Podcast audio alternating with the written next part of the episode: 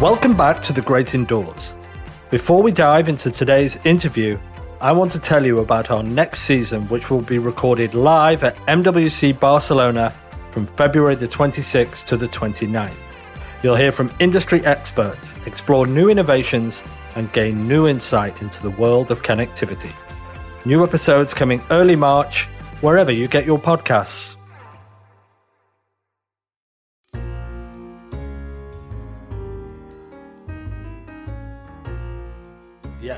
You've guessed it, TGI is back in Las Vegas.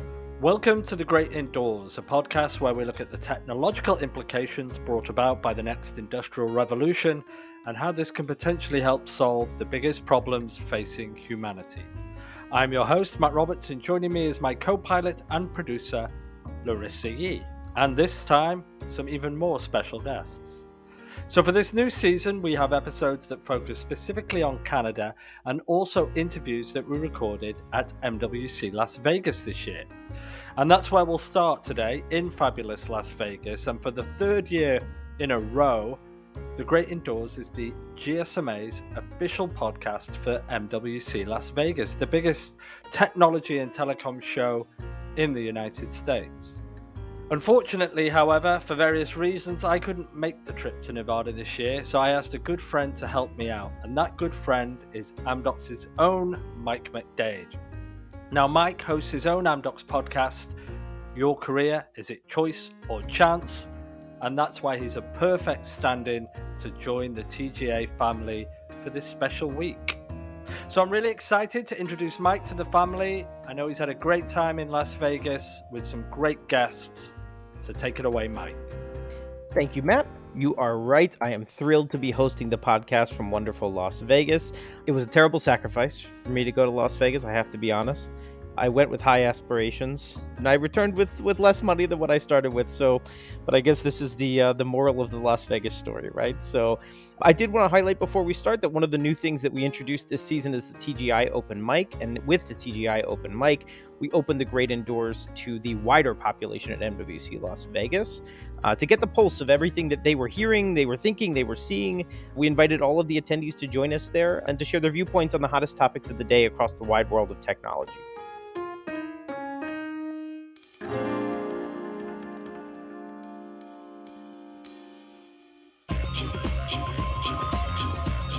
On this episode of The Great Indoors, I am fortunate to be joined once again not by one, but by two different guests. The first is Brandon Simas, the founder of Continuously, and the second is Amber Kerr, Director of Software and Information Management at Union Wireless. Amber is responsible for a family owned telecom provider that serves uh, Wyoming and, and other surrounding states, where Brandon is focused on secure connectivity solutions for high net worth individuals uh, celebrities and enterprises with sort of a white glove service. So uh, while they're focused on two very different parts of the communications demographic, if you will, uh, what's interesting is that they're both providing secure, accessible connectivity services to consumers. You'll hear some of the parallels in my discussion with each of them. I hope you enjoy the episode.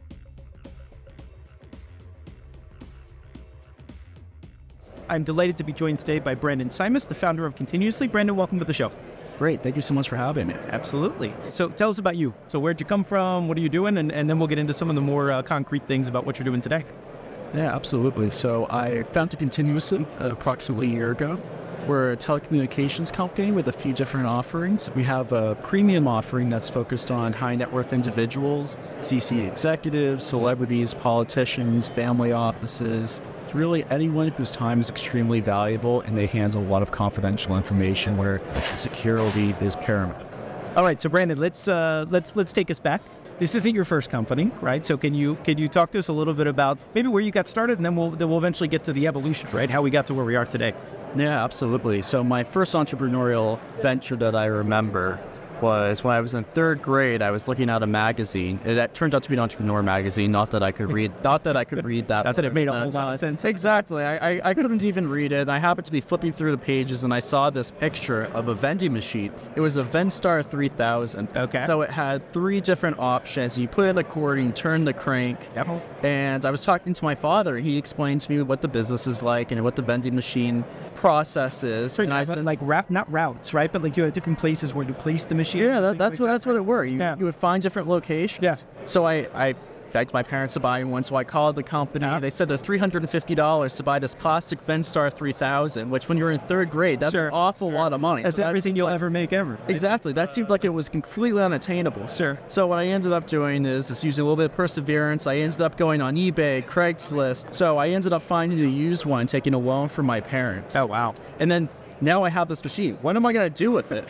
So I, I ended up where I ended up getting a, semi-used one that needs to be put back together. So I actually found one of my friend's fathers helped me put it back together. Oh, got some spare parts. So I'm like, all right, I got to find a location. Okay. So I ended up going to school the next day and I'm talking about it. And the assistant teacher in my classroom said, My husband owns a video store. This was back when there were independent Okay. re- movie rental stores. So we're talking a long, long time ago at this at this point. No one was streaming at this point. Sure. And she said, Why don't you go and talk to him? He's a very, very nice gentleman. He said, Sure. You can put your vending machine in my store. So I ended up putting the vending machine in his store wow. the vending machines did surprisingly well. I was Okay. bringing in on average twenty-five to thirty dollars a week off Okay. of this machine. Then I started buying rows. So people would sell five or six machines at one time. right, it's- Go and buy five or six machines, and then I continuously bought larger and larger and larger ones. Okay. And then I had this until I ended up in high school, and then I couldn't do it anymore. But at my peak, I had 186 vending machines in two Wow. states. And you were in fourth grade then, right? Uh, Oh no! At that point, I was in uh, probably eighth grade. I think. okay. Yeah, eighth it's grade. So still- it was quite a while. driving still. Yeah, five years. I'm Wow. so you know I was acquiring somewhere it's 20, 30 machines at a time. I ended up getting to like a, a, a 136. So you got the uh, you got the taste for success from this, right? I did, and I had one other venture while I was doing this. because that's not enough. You- Exactly. Yep. I uh, realized that there is this need for animals in classrooms, and it's really important to expose into uh, students to nature, to get them interested in nature, about preservation, environmentalism. But there's this really big problem that animals are expensive to buy, exotic animals, because you don't want something that everybody has, like a hamster or a goldfish. You want something that gets people excited. Right. Oh, look at this rare animal. Gets them excited about science. Gets them excited about nature. You need a sloth hanging from a hanging from a rope. Exactly. Right? So I went out and I surveyed a bunch of different teachers, primarily science teachers, and said, "Are you interested in having a hedgehog in your classroom?" Okay. All right. And I got letters of intent for a bunch of different teachers. I set out and procured quite a few hedgehogs and all the equipment required, and I leased them hedgehogs. So I would give them to them. They would let the students take them home on the weekends. They Okay. keep them in the classrooms. I would take them back one weekend a month, bring them to the vet, whatever they needed. Wow. School vacations, they were either allowed to keep them, send them home to the trusted student, or they could return them to me for the for the school vacations. Same goes on with the summer. The schools enjoyed it because it was a flat fee. They didn't have to worry about surprise veterinary bills. They didn't have to worry about buying food. They didn't have to worry about any additional expense if one passed away. They had to replace it. And then I got into telecoms. No, I'm just kidding. well, obviously, it's a logical transition. Exactly. there. That, that's why I went from luxury fashion to telecom. For sure, It's the, it's the same exact thing. Ironically, I do, I do want to ask you about that, right? Because what, what I took away from your uh, your two examples, right, which are fantastic examples, you had a balance there. One was kind of a new and novel idea. One was maybe a bit more tried and tested, right? It, but but what I what I heard in both was that you were looking for this kind of uh, you know this unique opportunity, this thing that, that stuck out that somebody else wasn't serving, which I think is you know a, a, the traditional uh, find the unmet need uh, path, right? So. So you, you moved from that to maybe a few years later to Yes. to the inventory thing. So so can you give us a flavor like what did you find there or what did you see when you started that was that was different, right? Because that then I want to go to our, our closer to our uh, home base here in Telco. So what originally inspired the idea was was actually my mother was doing something similar to that. She was taking older items out of her closet that she wasn't wearing anymore, and she was selling them online. And but when we were doing it, we eventually branched out, and I would occasionally go to estate sales because I was interested at that time. Estate sales were very popular. I'd buy some knickknacks for my house. I'd see these clothes. I say, oh, you know, I could buy this for a few dollars. I could sell it. Unfortunately, with used items like that, that's just not a scalable solution. So I put my business hat on, and I said, okay how do I turn this into a scalable business where we can actually have the economics of scale to make this a viable, prosperous endeavor? Effort. So I realized that used is not great. It has to be new, and there has to be a constant supply, and there has to be a constant demand. There's constantly a selection of over underutilized inventory, whether or not that's overproduction, overruns, and they want to maximize the, the recovery. Oftentimes they take a loss on those, but they Yep. want to minimize that as much as possible. We knew basically what one supplier would have excess of, and what one customer would have demands for. like a just a B two B brokering. Exactly, and we essentially became like a matchmaker. Okay. We tried different areas. We eventually got to luxury fashion because of the margins, and it's a much much harder sector to get into because there's a lot less players in the space. There's Probably a lot less brands. protectionism around Ex- uh, brands, exactly. things like that. And that you know, it depends on the contracts that Yep. they have. Yep. Again, let, us start with the offerings if you can to the to the future. So, so what do you uh, what do you guys do? What is continuously uh, focus on today, and, and where are we going in the future? Yeah, so quite a while ago, I was looking for secure communications. As we were doing a lot of international business with continuously, cybersecurity was always a top priority for us. We have to worry about corporate espionage. We have to worry about security, particularly when dealing with overseas. So we were looking for a really secure. Uh, this is Communications. This is primarily on uh, like let's say wireless communications or data or, or both. This was really any type of communications. And we took great pride in our digital security from our endpoints to our messaging applications and everything in between. So we actually contacted this company. We ended up working with it, and now one of the gentlemen who was one of the founders of that company and was one of their technology executives is now working with us. Okay. They specialize in secure communication, and I was having regular conversations with them and their executive team, and we were realizing that there's a big demands for high net worth individuals. High net worth individuals, unlike before and unlike the average citizen, were having highly sophisticated, targeted attacks on their devices, trying to get their Uh, information. bullseyes all of a sudden. Exactly. They are. So, you know, you're not just talking about the average scam call, you know, you're talking about social engineering, highly targeted attacks, and some of them were even state backed. So, before these types of security procedures were primarily reserved for politicians, for government, they were really the only ones that experienced these types of threats. But now that it was moving into the high net worth space, we started a conversation. I said, Well, what do you think about if I started a company that focused on this, but more user friendly way that really caters to high net worth individuals, C suite executives. It's a really white glove service offering that's not here's a security device, know these lines of terminal code. You're not calling a generic 1 800 customer service number, you're calling someone who knows you. It's a concierge uh, Exactly. relationship. Right. Yeah. Exactly. When we set it up, we go through a threat analysis with you. Yeah. We see the threats, we make suggestions on configuration, but it's a very collaborative process. We can come to you, for example, we've gone out to estates, we've gone to corporate offices, private jets, yachts. Sure. Uh, wherever there's a need, we're happy to send somebody. Your typical uh, buyer here is going to be, or, or will be in the future, uh, you know, the private jet community, let's call it, right? Are the folks that have have, have uh, something to lose, right, in, in terms of their communication and It's the one whose time's extremely valuable, and they have confidential information that's Things highly desirable with by people that have the resources to extract this information. super interesting. TGI. Open mic. Hi, my name's Steve Statler. I'm the Chief Marketing Officer at Wiliot, and I chose to answer the question about privacy and whether the world's going to end with uh, IoT. And reality is that, yeah, there are privacy issues to uh, manage. We're effectively opening a portal between every single thing and one of the greatest powers we've ever seen the power of the internet, the cloud, and generative AI. So it's really important that we're thoughtful about this and we choose systems that have the foundations to implement security.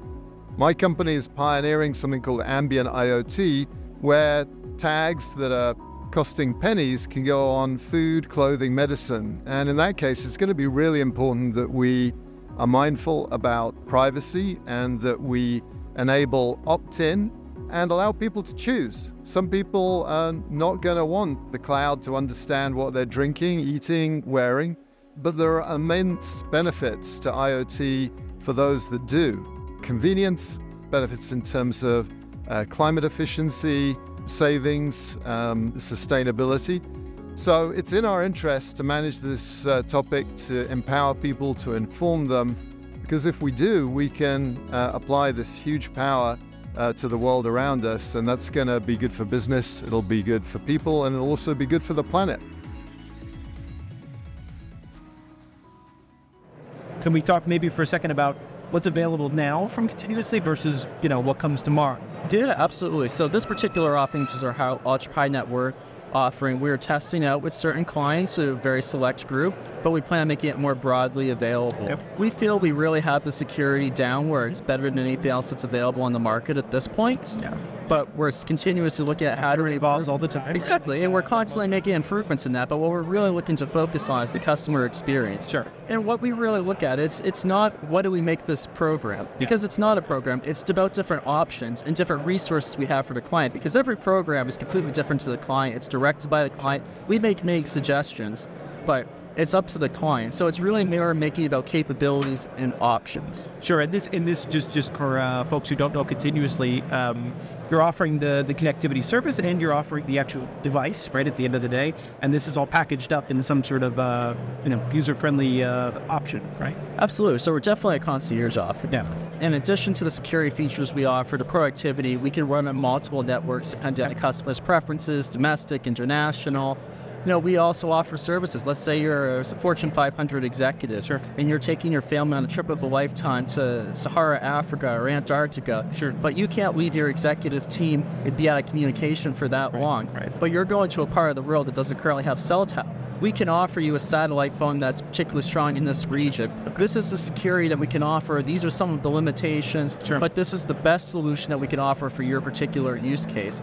So you're at MWC Las Vegas this week. Yes. So you- what's interesting to you here? I mean, I, I assume uh, like I've seen lots of displays. Most of them are, uh, most. A lot of them are focused around industry verticals. Uh, and Amdocs is very is you know very traditional connectivity plays that we're that we're seeing uh, grow. Right. So what's interesting to you here? What are you uh, what are you getting excited about? I think the use cases are changing for technology that's been around for a long time. The tech, the core technology may have been around for a long time, but its power is increasing, and the capacity of this technology is increasing. So that means there's a much broader use of use cases. Sure. We've had edge computing for a long time. Yeah. But now that we have AI that requires lower latency, Yeah. There's lots of discussion. I, didn't mention in the examples, but lots of edge-related discussions in general, right? And, and where does the compute along, right? And and I think it's a it's obviously a major focus here when you think about the next 12 months, right? In general, I like to think about like milestones, like something that you that you really are like aiming for, like that you think, hey, in 12 months it would be great if we're here, uh, or that you expect from like a broader, you know, industry or technology form, like things that you think are super super interesting. I'm actually really excited about the rapid advancement in large language models. We've had large language models for a very long time. They're now getting much more powerful. I think we've reached the peak of the size, so we've really realized how big does it make sense before we start to have diminishing return. Now that we have that, how do we use that in the best, most efficient way? You know, we've been playing, let's say, for the past year, where it's really been in the public's the public's eye, and the companies are really trying to integrate as much as possible. But I think where the real innovation is going to lie in the next 12 months is, okay, we have this. What's the most efficient way to use it, and where is that value? Right. You know, uh, we have to take into account it's extraordinarily expensive to run these types of algorithms compared to standard computing. Well, I think we see that already on the other side when you talk about users of the tool, right? I, I think it's a, you you made an interesting comment in the beginning there. You know that there are a lot of parallels, right, to, to what you talked about continuously. That the reason generative AI took off as quickly as it did in recent months was because of the user experience, right? Yes. It opens it up with ChatGPT and everybody else now, right? Now we see the some of the limitations, right, with the, technology. Use early technology in a lot of ways. We're seeing it mature, right? This, is, uh, yeah. General public education. What are the limitations? Where is it appropriate to use? Where do we have uh, safety issues or risk and things like that? That But where's the value? And I think there's also tremendous value in it. Yeah. Of course. I mean, I don't think that can be overstated. Yeah. What's really exciting to me is, is we have students in a high-end affluent suburb using tools like ChatGPT, and we have people in third world countries who are students in these countries that have very, very little access to a computer, very little access to the internet, interacting with that same tool. Right. So I, I'm really excited to see 20, 25 years from now, Yeah. you know, what effect does that have? What are the ramifications of them having access to that? you know, equitable access in general is obviously super important. When you take technology that, you know, obviously relies on connectivity still to, to varying degrees, right? But you that access becomes even more important, right? Because you really need to be able to, you know, you need to give people the pipeline to even have the discussion with ChatGPT, right? So in a way, it puts more pressure, and, and in another way, it's so encouraging, right, to see that when you do introduce those tools, what is the outcome of that? Uh, and I'm sure that you know, as this as this gets uh, as this gets more mature, we'll only see more exciting things happen. Oh, absolutely. And I think it also makes sense that a lot of companies are going to start to evaluate where the ROI. how many AI algorithms do we have to run in this particular data and data set before we start seeing the ROI decrease on these insights? Yep. So I like to use this example. The average person who can identify that that particular mammal in the woods over there is an animal. Sure. We have another person who's slightly more educated and say that particular mammal is a possum. Right. We have a park ranger who can say that particular mammal is a black striped possum. Sure.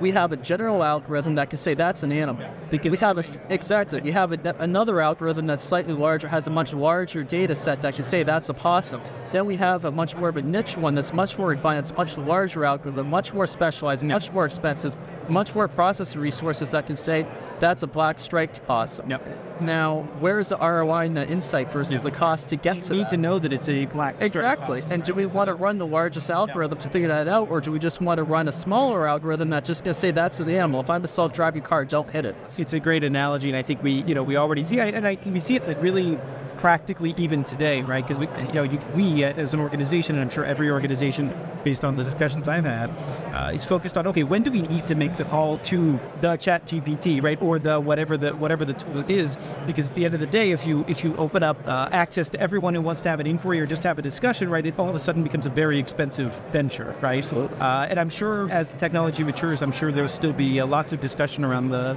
the monetization. But the ROI piece, I think, is uh, is, is super important, and we and we're seeing it in the day-to-day usability of the tools, but also in the broader discussions about the value of the outcome.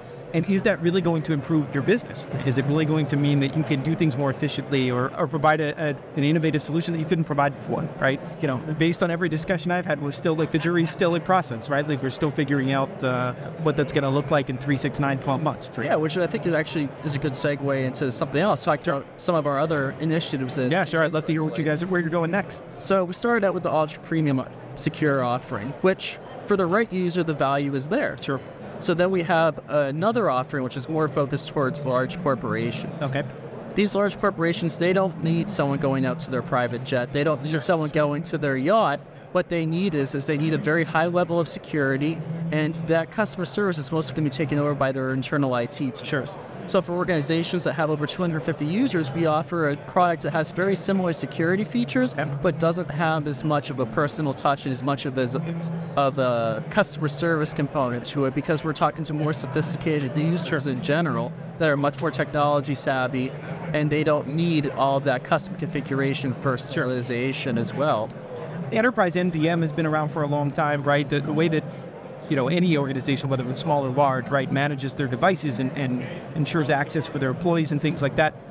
For, for you guys, where do you see the niche there? Where do you see the, the interesting segment to serve? For us, it's really the combined package of the on-device hardening and also the network services. So we're providing the network services, we're providing the device with varying levels of management. Different organizations have different tolerances. They want certain levels of management, they don't want certain levels. They want us to have certain access to certain things, they don't want some certain access to things. So it's a very customizable solution. And there's even different subgroups in organizations. Right. We talk to some organizations that are in investment banking. Yeah. They want their analysts through VPs to have this level of management because they say this is not a particularly sophisticated user. On average, obviously you can't make that assumption. They only need this. But then they say, okay, everyone from MD and up, we want you to have less information, but we want you to have more customer service. So it's very tailored. We have certain customers who want us to retain absolutely no data, and our system is built with that type of an architecture where it can essentially pass the data through without recording it or maintaining minimal information. Sure. But then we have customers who want that similar level of security, but they're in a compliance industry where they have to retain logs. So we're able to change the system so it actually does retain it. So a lot of companies, they create a system where it retains the logs and then it deletes them right afterwards. Whereas ours actually does not record these things rather than deleting it five minutes later, 10 minutes later. Versus it's a totally different system where we can turn on where it will record these things for compliance. guys, it's a toggle switch that you can. Uh, Yeah, it's a toggle switch, and it's no logs kept Sure. versus a lot of our competitors. We delete the logs after five minutes, but those logs are still created. I certainly won't pretend to be a detail in uh, the compliance requirements, but I'm sure that's a major thing, and that uh, you have to tackle it based on the industry and the regulations. Absolutely. And, fin- financial services industries have Yes, been for sure. facing a lot of challenges the past two years. We've seen some very large players Yeah. get fines, very large sums of money uh, for failing to meet compliance standards Yeah. and using third-party encrypted messaging apps, which we recommend certain apps to certain customers, but they don't retain things, which is great for this particular use case, but it's not compliant for a lot of organizations. Your potential customers shouldn't be thinking about it as a cost, right? It's uh, it's more like It's a cost savings. avoidance. Yeah. Absolutely. Yeah. I mean, you could pay for this particular phone service for many, many years based on one fine, and it's never just one fine. So- Wireless is a very personal industry. Uh, communications is very personal. Yeah. We use these devices to communicate with our most intimate relationships. Our, our, we have this phone with us. We don't wear the same piece of clothing every day. We don't wear the same piece of shoes. But we're carrying the same phone with us every single day. We're walking around MWC with it. Yep. We're bringing it into the bathroom. Yep. We're bringing it into our bed. We're bringing it everywhere in between. So why does the service match that type of personalization? And that and that's kind of the approach that we're taking with our volume offering Yeah. in all of our offerings. So we have a more mainstream offering division where we're working on a portfolio of niche brands. Sure. A lot of people approach the MVNO space and they say, I'm going to leave this target segment. I'm going to make it appeal to as broad of an audience as possible reach as many people as you can, and yep. which is the, the complete opposite of the approach we're taking. Wireless is extremely personal, and everyone has significantly different needs. you know, we, we talk about this in our our, uh, in our kind of digital brand offering, right? This this kind of level of, of digital fragility, right, and flexibility to to personalize things, to customize them based on almost a limitless number of variables, right? Because I think you know the challenge we obviously uh, know in the telco industry is that the, the systems are heavy, right? It's complex. There are lots of variables. There are lots of regulations, as you mentioned, uh, and a lot of that is staying, right? Like none none of that goes away, but you still need to be able to operate in this this kind of agile way and, and deliver services that are distinct for different segments, fit in different markets. So I don't think I'm saying uh, anything out of line with the market when I say that it's becoming more popular, right? Oh, absolutely. Um, and the, and you know, digital brands have been around for years, but are taking maybe new flavors, which I think is in a way is super interesting because it's it's more innovation for the industry, right? Uh, that's what we see uh, in general. Oh, absolutely. The, with its further deployment of network applications, know, we don't just want to differentiate based upon branding or even particular brand values. We want to offer services for each of these different user segments that provides value, so value adds Yep. that are created just for this particular segment, whether or not it's a particular religious group that has these religious needs, certain content blocked, certain times calls directed towards voicemails for holidays, or it's a child safe brand Yep. that blocks certain content, gives the parents control, lets them see messages if certain keywords are brought up. Sure. If certain numbers, like an unknown number, comes up that might be potentially a predator or something like that, the parents are notified. They can turn the device off during school hours. Maybe they say we want the device not to work during school hours. But we always want to be able to call mom or dad or text mom and dad or grandma or someone like that. For senior citizens, it's same thing. We're able to, at this point, as senior citizens, able to have full access to their phone, but maybe they start to develop dementia and they're, Sure. and they're vulnerable to fall prey to telephone scammers, which is a huge growing Yep, problem. yep. Know, so maybe you can say only these approved numbers of family members, pharmacy, uh, delivery services are approved, and they can change that. And maybe as the dementia progresses, we further limit the service, but we want to give the users that type of a control.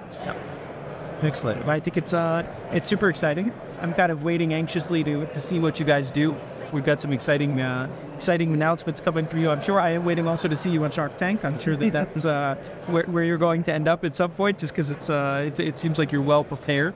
Uh, before we get going, we have our TGI to go, which is the most exciting part of the uh, of the discussion, and it's really where I get to quiz you with questions that you have not seen, that you have no idea what they are, that are just a lot of fun. We get to we get to hear everyone's opinion on uh, on different uh, yes or no questions, essentially. Right? So you ready? Yes.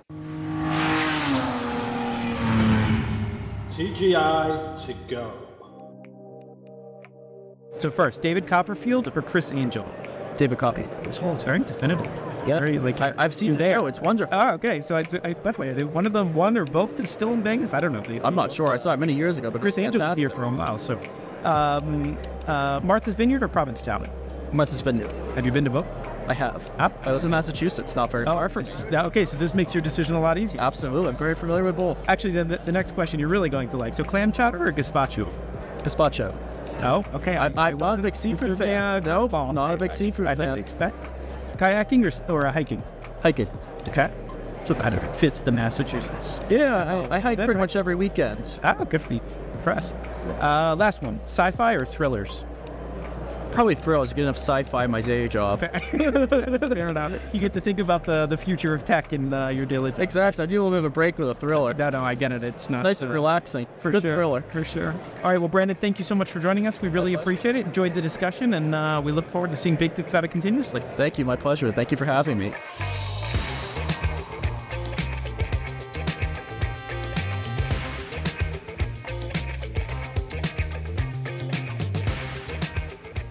I am excited to be joined by Amber Kerr, the Director of Software and Information Management at Union.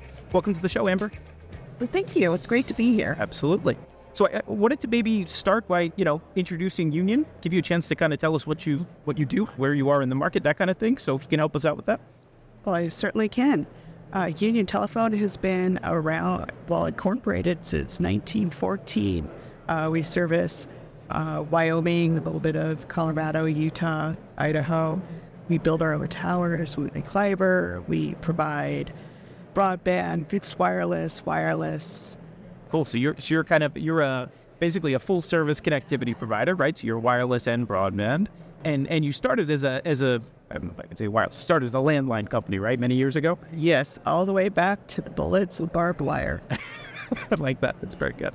You're uh, uh, still basically a family owned company, right? Yes, uh, the, same family has owned Union since its uh, inception. I am here today with one of my chief officers who is a member of that family. Awesome. That's uh, I think that's I, I would have to probably venture to say that's pretty unique. I'm not sure I've seen that in a lot of places. So Wyoming, Wyoming was the star, start, I guess, right? That Correct. Why do you exist there? What do you what do you do for Wyoming and for now for the other states you've expanded to? And that Well, the company started out for providing service where there wasn't any service, and we still do that.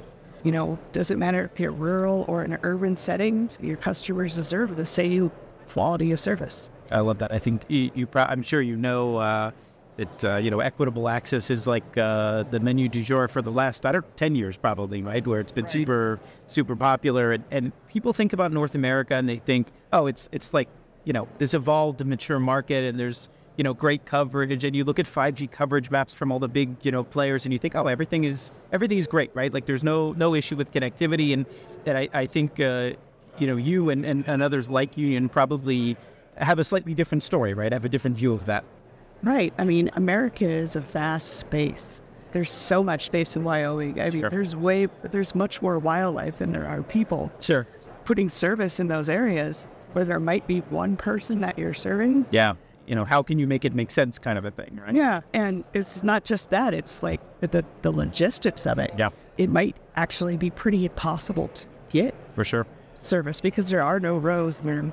You might have to fly there or right right, right. yeah something, fly a something uh, fly a drone over the uh, over the mount to see what you're actually uh, see what you're actually doing right Yep. one thing that I think was was interesting, and I noticed this actually in your your email signature as well. Does it play a daily role for you? Like, is this is this like uh, you wake up in the morning and this is front of mind for you? Well, yes, these are our, these are our core values. This is what we value in our employees. Sure. These are the people that are big union, what it is, what it has been. We like to keep those forefront in everyone's memory, you know, Sure. uh, to remain purpose driven, to remain humble, uh, to remain earnest. Sure. It is also a reflection of the area itself Sure. and, and the customers, uh, especially in this type of area. People have always had to work together to, for a common purpose. Um, they've had to hold each other up. It's a true true community, right? In a lot of ways, it's a different Very uh, much so. di- different way of uh, different culture in a way, right? Yeah, it's all about helping everyone else. Right, right. One of the things that you talk about in the, in the, the in Union's vision is is you know always ensuring that you have current tech, right, to, to support these uh, to support your customers and to support ICU expansion and things like that. How does how do you balance? You know all of these new emerging technologies, right? The, the need for fire, you know, 5G access, right? The need for fiber access the home. How do you balance that with like the practical you know implications of, of operating in a market that's challenging, like you know I Wyoming is. It's always it's a it's kind of a tight walk, bro. It's Sure, always sure, a balance speed. Uh, want to to provide service that's you know profitable, um, but you know it really is about providing a really good service to the people in our areas. We live there too. Right. Right. We want this service. this is your community. Right? Yeah. We also, you know, in every level, right? Even for the major uh, providers, right? That obviously one of the, the main topics, right, is is return on investment for these, you know, significant spectrum of. I think everybody has a different flavor of this challenge, right? It's a question of how much, you know, how much market can you touch and how many people can you reach in order to, to, to cover your expenses there, right? Cover the cost of building that out. So, you know, how many people do you serve today? First off, maybe that'll give people an idea of, of how big companies we serve about forty to fifty thousand. forty to fifty thousand. Okay. You know, if you if you look ahead for Union, right, the company's been around a long time, been investing in lots of in lots of technology and access. Do you have like a north star that that's going to be, you know, fifty thousand people at a certain point? Is it is there a, a population you haven't reached yet that's kind of on your on your roadmap, so to speak? Well, of course, we always want to have the two hundred thousand. Sure, sure, keep growing, and we're we will we be working towards that. But uh, as we expand our our fiber uh, throughout the state, Sure. um, and offer different bundling type type plans, you know, from broadband all the way to wireless. Right, right. This is a major uh, a major driver. And and do you guys do fixed wireless at all? Like is Yes. the, okay, okay. I wasn't sure if that was included in the uh, the overall solutions. Are you like I think most of the folks that I've spoken with that, that are seeing that kind of grow materially? Like is that a, a growth kind of engine for you? Yes, Yep. yes, that is definitely something that we are are using and Sure. deploying. Sure. That if that's sometimes the best and only solution in certain areas. Right. uh, right. Until we can get fiber to the Right. to the prem in those areas. Not not possible everywhere, right? So well, at least not yet. TGI. Open mic. Hi, my name is Mushtaq Ahmed. I started my company called Ipsys almost 17 years back. Connectivity and wireless communication started at the very beginning of my business. So I used to start building networks in Africa. So that is where we have actually continued up to 2018 and 2019 I moved to US and specifically in Silicon Valley. So one of the greatest problem in the humanity we are facing that still like almost half of the people are not connected. We wanted to build a network that can give like affordable high-speed internet connectivity to the global population. We cannot do that with the traditional manufacture, manufacture and the equipment manufacturing and the, all those industry status quo. So we needed to innovate something that we can actually control the pricing. We have available like 4G network, available anywhere in the world or any band or frequency, and we have open source core network available. Anybody can deploy their own private 5G network, whether it's the US or globally. Secondly, we have also like very high density or specific radios that we released this Mobile World Congress with AMD that can actually do like X run. So a lot of problem that we face in Africa, also like the same problem even in the United States. Like sometimes it is costly to operate a cell site, and where you put like tons of equipments, then the safety security of it giving the power became very difficult. So now we got like this X-Run technology built in with our radios. So you can have a radio in a site and then you can run your base station many miles far from the radio. So that eliminates the stealing and like all those stuff in Africa, for example, or even there is a space crisis in Bangladesh and a lot of developing countries. Equally truth in the United States because we are investing heavily on fiber, but the fiber needs to have like access network, which is like private 5G or even like 5G network. So even if in the fiber, because of high-speed fiber, like XPON type of fiber, you can have a central like those baseband processing, and you can have many different radios all over your coverage areas. So that gives you a redu- reduction, like almost 60, 70% of the reduction of operation cost, and also in the capex would be like 30 to 40% capex cost. That is the way because why uh, United States still like 20 million people are not connected. So one of the reason of this connectivity problem because cellular network operators they are not building the network for the areas where churn rate is high, average revenue per user is very low, as well as like there is no growth in there. So these are the three issues are primary factor for not having like rural high speed uh, mobile wireless connection. So we believe like our technology that we are offering in the United States in CBRS and also like any other bands that can be like cost effective and it can actually do better job for the rural areas even like even urban areas it can do but it will able to save cost for the operator and also connect a uh, lot more users Uh, one of the things that uh, I, I, think I've talked to everyone that I've uh, chatted with this week here, and, and, certainly that we see in a big way at MWC Las Vegas, uh, is is AI in general, right? Uh, there's lots of other topics, but this, of course, is an overarching right? And and uh, AI has been around for a long time. It's not a new not a new technology, but but you know we see it's really here, right? We, we see that this is a major a major thing. So I wonder, as Union, how do you how do you think about AI? Do you think about it in terms of your, your operations? Do you think about it in terms of uh, you know, how you experience for your customers? What what, what do you think about?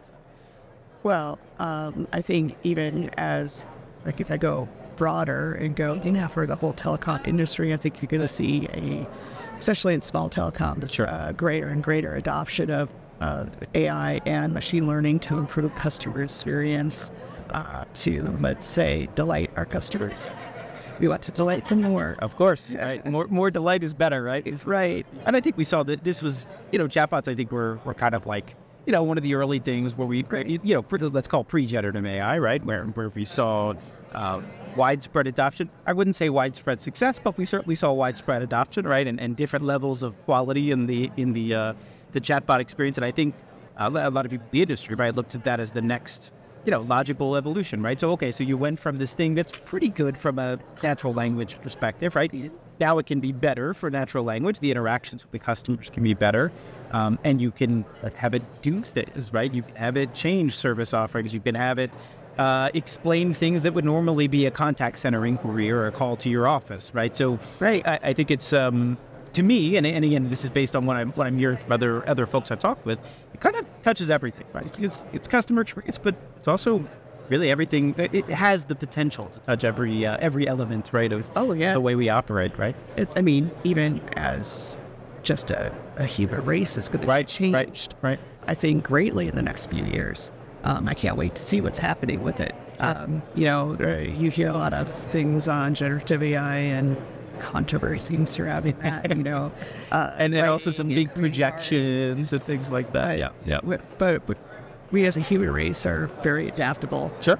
We're going to adapt to this. We're going to to use this, and I can't wait to see what's going to happen. I, I, I, like that answer, by the way, because I think the you know I, am starting to see we do we do kind of a uh, a fair amount of work in this space, and, and, I think what we saw relatively quickly, at least with the current technology's capabilities, right, is that it, it becomes more of an enhancement to everything that we do versus a replacement, and I think you know, I'm not saying I won't get to a replacement of certain things longer term, right? And, and there's some tasks and things like that that will go away. But, you know, I think the early, uh, I'll call it the fear mongering, right, that we started to see, you know, the day after ChatGPT was released, right, um, has kind of simmered down, right? And people have started to say, okay, maybe like, no, maybe it's not so bad, right? Like maybe it's not the worst thing that's ever happened to us and uh, get right. take all of our jobs tomorrow, right?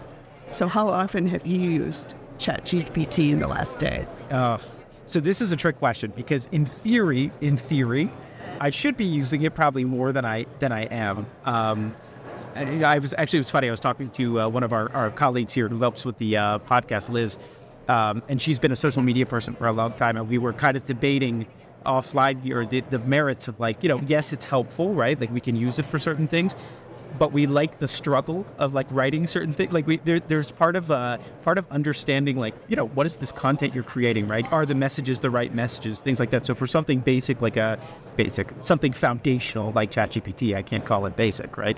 There's a balance, right? I think I think we find that you can't use it for everything, right? But but certainly there are places where it, it saves time, right, and makes things easier and uh, I'm sure that will only get will only get better. But but I should ask you the same question: Do you use it routinely, or is it? Uh, uh... I have probably used it four times today, but um, I you know I find it easy to instead of just going and googling something, I find sure. much better results. Yes. Uh, for yes. for questions uh, for research, I would right. primarily use it when I'm trying to learn something. Right. Right. Uh, or if I need something worded differently to you know, uh, I don't always have someone in marketing that can make Sure, my sure. words sound pretty. Yeah, yeah, yeah. So, uh, Uh, I think all of us can use that, right? So it's been really useful Yep. uh, for things like that, and For sure. basically research and getting ideas. Yep. Yep.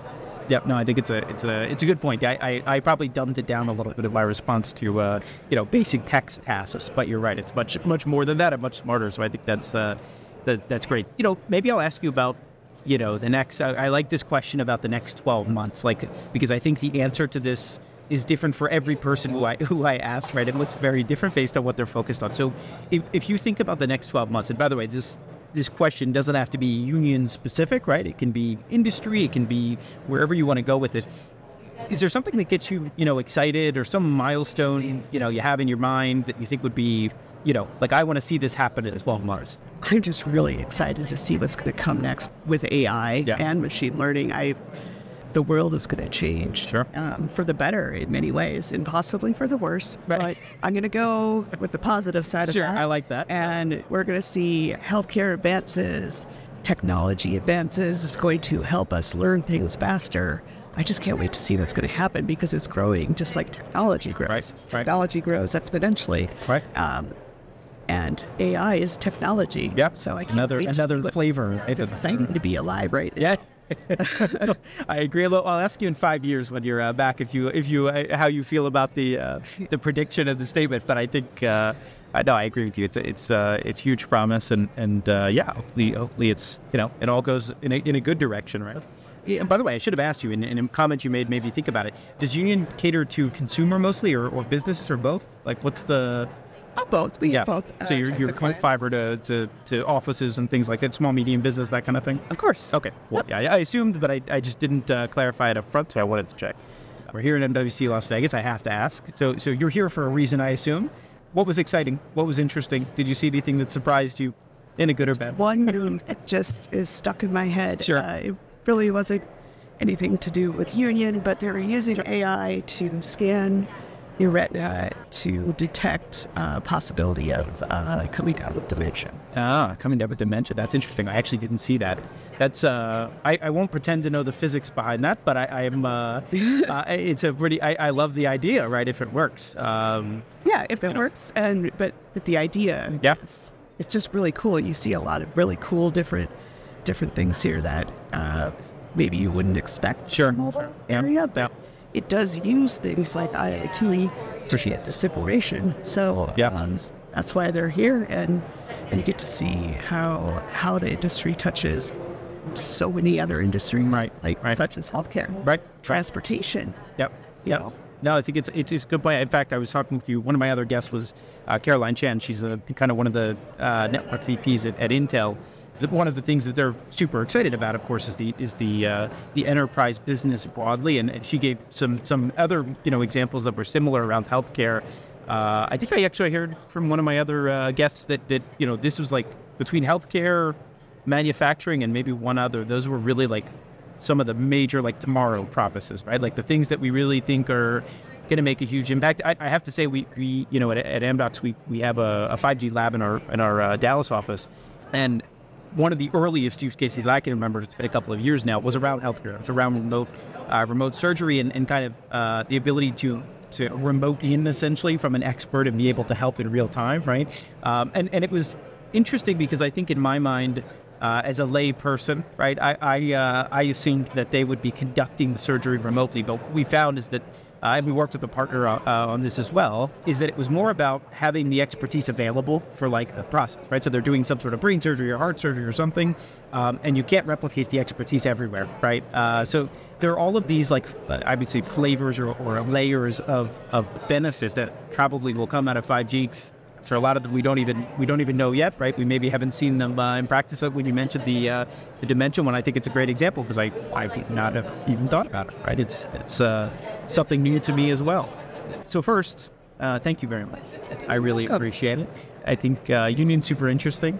I hope I actually get to Wyoming at one point in my life. I haven't been there. That's on my on my list. I know you're bigger than Wyoming, but it's it's been uh, been on my list for a while to get up there. Also Montana, but I've, I'm not. Uh, I haven't I haven't boarded the uh, boarded the flight yet. So I have one last uh, piece of piece of punishment here for you. It's called our uh, uh, TGI to go. So this is the Great Indoors uh, to go. We do five rapid fire uh, questions where you where we ask you uh, one thing or the other, and there's no, no wrong answers, no pressure. you can't get it wrong. I'll put it that way. You okay? You ready? Yep, I'm ready. TGI to go. Lake Powell or Lake Tahoe? Tahoe. Like a confident answer, like a you were there. All right. Uh, Breckenridge or Park City? Breckenridge. Have you been to both? Depends on the Breckenridge you speak. oh, sorry. I should say Breckenridge, Colorado. I, I don't know. I'm sure there's more than one. That's There probably a, a fair comment. So yes, yes. But you're with you're with Breckenridge. This is your uh, your vote. Uh, that is All right. My experience, they're both great. So I, no, there's no wrong answer. Uh, steak or chili? Chili. London or Paris? London. Yeah. I have to say, London is like, uh, I love it and I hate it, right? It's so easy, like you're it's so accessible. You can get there really easily from almost anywhere. It's in the middle. I think it's like the middle of the world, right? But uh, but then again, I haven't spent any time in Paris, so it's hard to. hard to The best places. Ah, yeah. it's beautiful, uh, but I said London because it just is easier. Yeah, yeah, I agree. I agree. Paris is not uh, it's not as accessible. Let's call it. Uh, and then yoga or running? Yoga, Really? definitely. Yeah, I got, uh, I got, uh, I think I got a 50-50 answer on the folks that I asked about that one. So, uh, so it's a good. Guessing all of us were very strongly one side or the other. I would say very lots of conviction, right, about Yes. about the answers on, on, on all the questions, by the way. So, uh, well, Amber, thank you so much. We really appreciate you joining us. Thank you for sharing uh, Union story, for talking to us a little bit about what you do. I hope um, if you end up at MWC Barcelona or if you end up back here next year, I hope you'll come and talk with us again. Really appreciate it. I will. and uh, I hope you have safe travels back home. Well, thank you.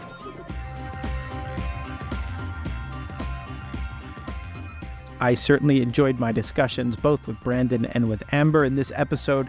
Uh, if you did too, I hope you'll leave us a review on your favorite platform of choice. If you'd like to learn more, please go to amdocs.com forward slash the great indoors. Have a great day.